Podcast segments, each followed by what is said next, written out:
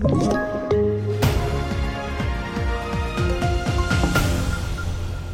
Chef misstänkt för läckt statshemligheter, massiva översvämningar i Italien och 21-åring häktad för dubbelmord. Men TV4-nyheterna börjar med att FN planerar att skicka ett team till ukrainska staden Isum för att verifiera uppgifterna om de många gravar som har hittats sedan staden återerövrats av Ukraina.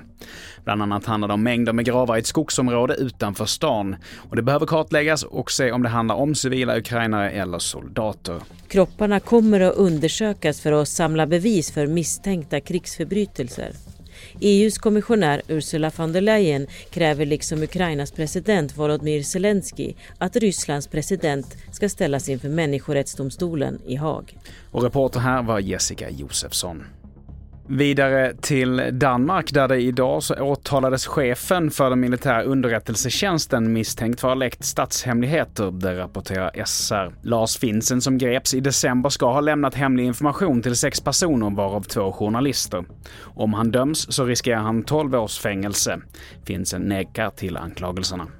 Och vidare till Italien där vi har minst nio döda och 50 skadade efter massiva översvämningar i marsregionen i centrala delen av landet.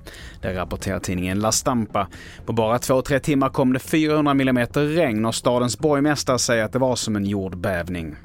Och vi fortsätter med att en person i 20-årsåldern häktat misstänkt för det dubbelmord som inträffade i Ulricehamn natten mot onsdag.